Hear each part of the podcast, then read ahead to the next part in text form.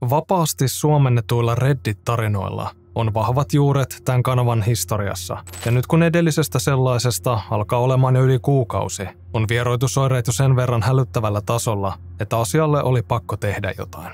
Niinpä löysin tieni pitkästä aikaa legendaariseen Let's Not Meet alireddittiin, jonne ihmiset jakavat muun maailman luettavaksi toinen toistaan kuumottavampia kohtaamisia sellaisten henkilöiden kanssa, joita he eivät halua tavata enää uudestaan. Kyseinen alireddit keskittyy tarkkojen sääntöjensä mukaan epätavallisiin ja kauhistuttaviin tositapauksiin, ja niiden on täytynyt myös tapahtua kirjoittajalle henkilökohtaisesti. Vaikka kasvottomien tarinoita on tietysti mahdotonta pitää sataprosenttisena totuutena, ottavat kanavan moderaattorit nämä säännöt kuitenkin melko vakavasti.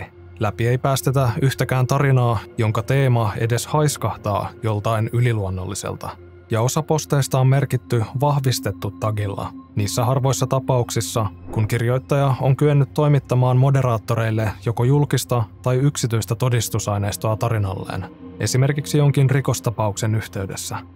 Valitsin tähän videon tarinoita, jotka liittyvät tien päällä tapahtuneisiin kokemuksiin. Näitä oli pyydetty lisää ja ymmärrän kyllä miksi. Oli kyse sitten työmatkasta tai huvireissusta. Kaikenlaista jännää voi tapahtua, kun ajelee yksin pimeällä maantiellä. Ja joskus se odottaa vasta määränpään parkkipaikalla.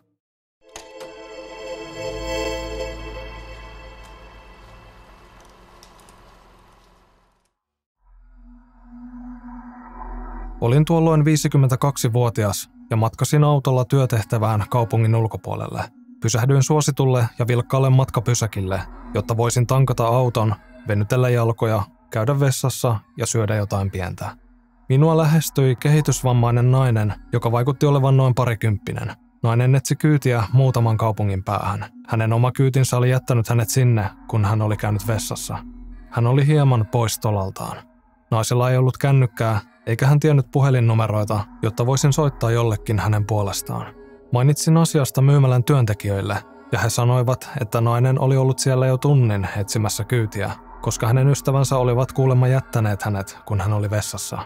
Silloin päätin tehdä jotain, mitä en ollut koskaan ennen tehnyt. Tarjota kyydin tuntemattomalle. En ollut matkalla kaupunkiin, johon hän halusi mennä, mutta olin menossa samaan suuntaan ja sanoin hänelle, että voisin jättää hänet seuraavassa kaupungissa sijaitsevaan ruokakauppaan, josta sitten kääntyisin omaan määränpäähäni. Kauppa oli aina tupaten täynnä, joten hän saisi sieltä todennäköisesti helpommin kyydin sinne, minne hän halusi mennä.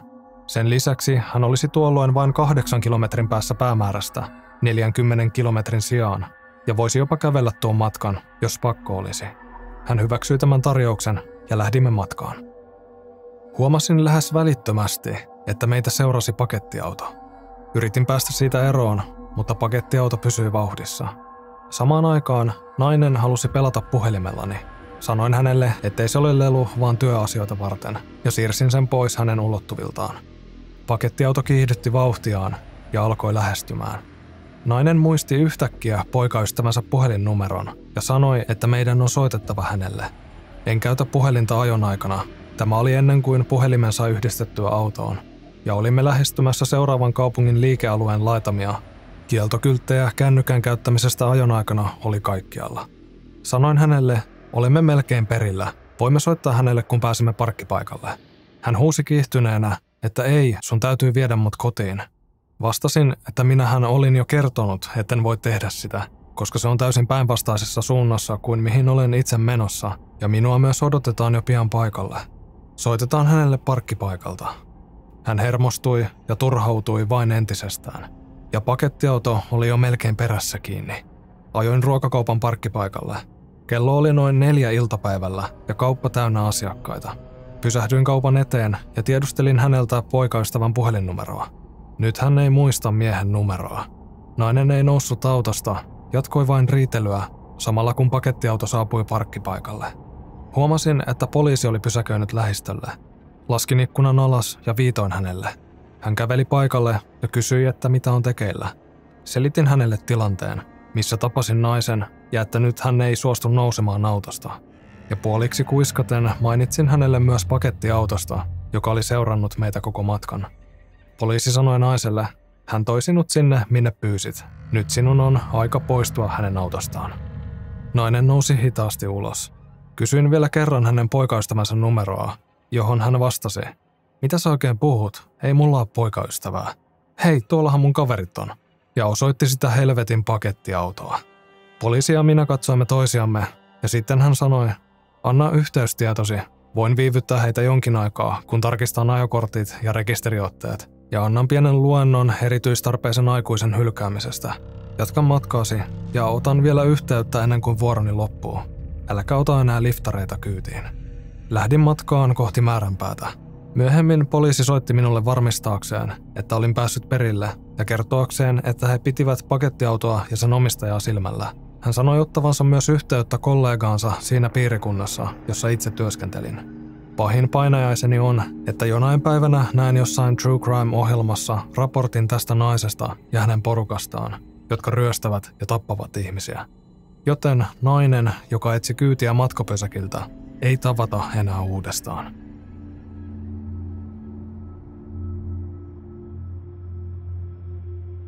Lähes vuosi sitten toimin erään lomakeskuksen avaajana ja aloitin työt joka päivä ennen aamuviittä. Lomakeskus sijaitsee korkealuokkaisella alueella, hyvin varakkaassa kaupungissa kautta lähiössä. Työntekijöiden piti pysäköidä yhdelle kahdesta parkkipaikasta, jotka sijaitsevat kiinteistön molemmissa päissä. Valitsemani parkkipaikka rajoittui lomakeskuksen takana sijaitsevaan pitkään ja mutkaiseen autotiehen, joka johti muuhun naapurustoon. Tien ja lomakeskuksen välissä oli pensas- ja puustoalue, jonka läpi kukaan ei koskaan kävellyt. Saavuin eräänä aamuna paikalle tavalliseen tapaan ja ajoin auton parkkiin, ajovalot edelleen päällä. Tontin valot eivät koskaan olleet aamuisin päällä, koska olin ainoa, joka saapui paikalle ennen aamu kuutta, jolloin aurinko oli jo nousemassa. Työvuoroni alussa oli siis yleensä aina pimeää. Tähän aikaan olin usein täysin yksin tällä parkkipaikalla, eikä tämäkään aamu ollut poikkeus. Käteni oli kirjaimellisesti asetettu auton avaimille, valmiina sammuttamaan moottorin, kun huomasin nuoren, ehkä 14- tai 15-vuotiaan tytön juoksevan puiden välistä, jotka erottivat lomakeskuksen autotiestä.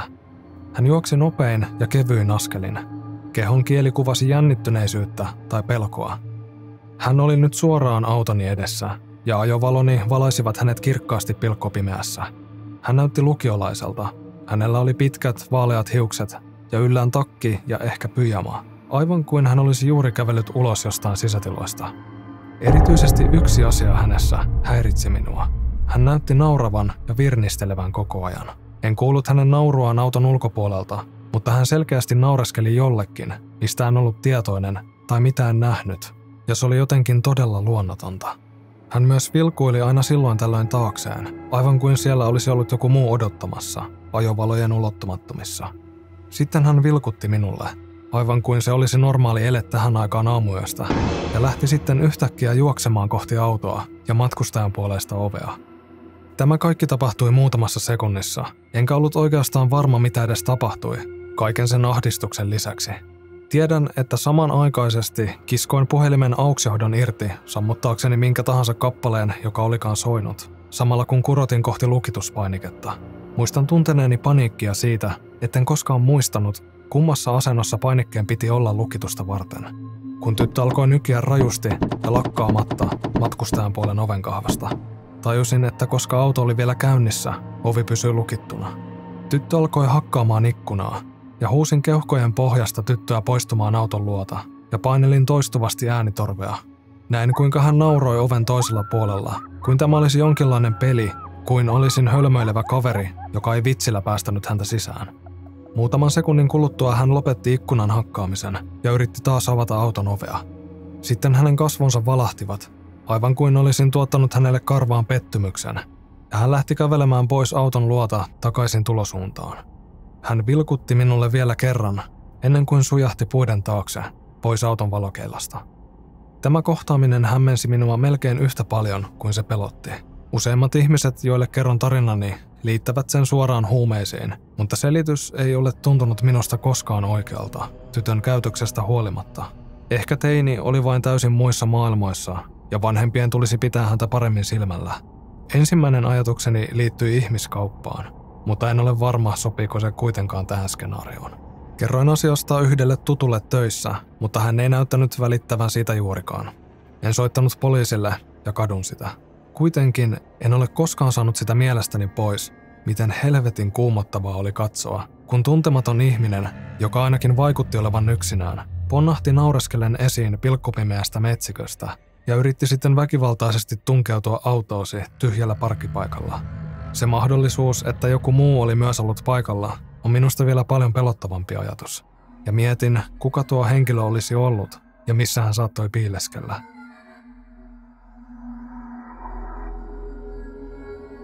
Vuosi oli 2000 tai 2001, kun ajoin yksin äitini luota Coloradosta takaisin Arizonaan. Olin farmariautolla liikenteessä ja minulla oli mukana äidiltä saatu pöytä, joka oli kuulunut isoisälleni. Olen aina pelännyt yöllä ajaessani, että takapenkillä vaanii joku, joka aikoo napata minut. Tämä johtuu luultavasti siitä, että olen katsellut liikaa kauhuelokuvia, tai siitä, että äitini vainoharhaisuus on tarttunut myös minuun. Olin tuolloin armeijassa ja ajelin paljon edestakaisin hänen luonaan. Hän ei pitänyt siitä, kun nukuin levähdyspaikoilla tai huoltoasemilla, ja sanoi usein, että joku vielä sieppaa ja tappaa minut. Mutta suurimman osan ajasta en vain jaksanut nähdä vaivaa motellien kanssa sähläämiseen ja niiden kustannuksiin. Mutta nyt eksyn aiheesta. Ajelin siis autiolla maantiepätkällä myöhään illalla, täysin omassa rauhassa. Yhtäkkiä taakse ilmestyi punainen kuorma-auto, joka töyttäili ja vilkutti valojaan. Ajattelin, että autossani tai ehkä tavaratilan pöydässä oli jotain vialla, koska miksi muuten hän olisi selkeästi vaatinut minua pysähtymään. Olin parikymppinen ja vielä hieman naivi, ja niinpä sitten pysähdyin ja nousin autosta. Kun nousin ulos, kuorma-auto oli suoraan takanani ja vilkutti edelleen valojaan ja soitti torvea. Pääsin suurin piirtein auton keskivaiheille. Ajoin mennä taakse katsomaan, mikä autossa oli vialla, kun tajusin, miksi hän yhä soitti torvea, kun olin ulkona autostani. Se oli outoa. Sitten mies nousi ulos omasta autostaan, ja silloin tiesin, että jokin oli pielessä. Hyppäsin takaisin autoon ja ajoin pois paikalta. Seuraava liittymä oli noin 70 kilometrin päässä. Hän seurasi minua koko matkan. Ajoin ensimmäisestä liittymästä ja siitä täpötäyden kaupan pihalle, jonka vieressä oli itsepalvelupesula. Pesulan eteen oli pysäköity ambulanssi, jonka valot vilkkuivat, ja pysäköin sen viereen. Ajattelin, että jos täällä oli ambulanssi, niin kohta täällä olisi myös poliisi. Mies jäi autoonsa ruokakaupan parkkipaikalle ja katseli minua koko ajan. Olin kauhuissani. En halunnut nousta autosta ja olisin tuntenut itseni idiootiksi, jos lähtisin kertomaan jollekin tapahtuneesta. Odotin noin tunnin verran, ja lopulta hän lähti. Odotin vielä jonkin aikaa, ennen kuin jatkoin matkaa takaisin kotiin. Olin vaino harhainen ja tarkkailin koko ajan ympäristöä, punaisten kuorma-autojen varalta. Siirrytään ajassa eteenpäin noin viisi tai kuusi vuotta. Katselin silloisen aviomieheni kanssa ratkaisemattomia mysteerejä tai jotain vastaavaa rikosohjelmaa. Hän oli tietoinen omasta kokemuksestani koska seurustelimme jo silloin, kun se tapahtui. Ja mikä tarina ohjelmassa tulikaan esiin? Se kertoi miehestä, joka ajeli tuolla nimenomaisella maantieosuudella, punaisella kuorma-autollaan, ja oli saanut muutaman naisen pysähtymään juuri tuolla kyseisellä taktiikalla. Hän oli murhannut nuo naiset. Olen todella iloinen, että vaistoni varoitti minua silloin, että jokin on vialla, ja nyt täytyy palata takaisin autoon ja ajaa pois paikalta.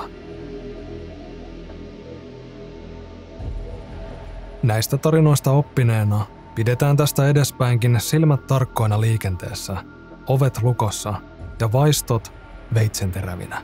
Eikä ole yhtään huono idea aina silloin tällöin varmistaa taustapeilistä, että oot edelleen yksin autossa. No, ehkä pientä liioittelua. Tuskin sinne takapenkille on kukaan mönkinyt piilottelemaan. Sullahan oli ovet lukossa. Kiitos katsomisesta. Kiitos jäsenille. Ihmetellään taas ensi videossa.